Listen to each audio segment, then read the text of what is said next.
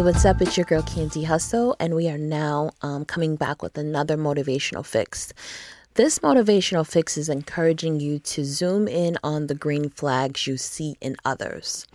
Uh, recently, social media had the whole red flag topic where we were identifying, you know, red flags, and it was negative, neg- like negativity focused. That's that's what I thought because after a while, got like, okay, it's over.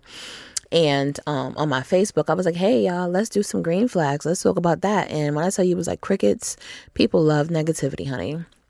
But anyway, um, the bullshit will always be embraced. I know how that goes. So I really wanted to focus on and encourage everyone to highlight a person's green flags. So if you aren't familiar with the green flag, pretty much um, with red flags, those are the bad that you see in people. And with green flags, that's the good that you see in people. So this can be applied to relationships, friendships, business ships, whatever. And I like to look on the bright side of things. And if I can compliment someone on their green flag instead of bitching about the red flag that I thought was six flags, I'm going to go with the red, with the green with the red, with the green. Yeah, I'm gonna go with the green this time. I'm a different person.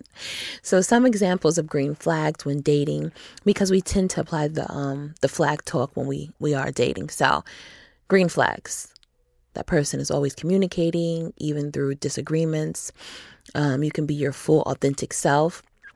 Um, you feel empowered, you feel respected, and you find yourself laughing and sm- smiling a lot. So those are green flags. So Green flags um, should be embraced. Let's focus on those, and whoever makes you feel good and happy, go with them. So that is your motivational fix. This is your girl Candy Hustle, and we are out of here. Yeah.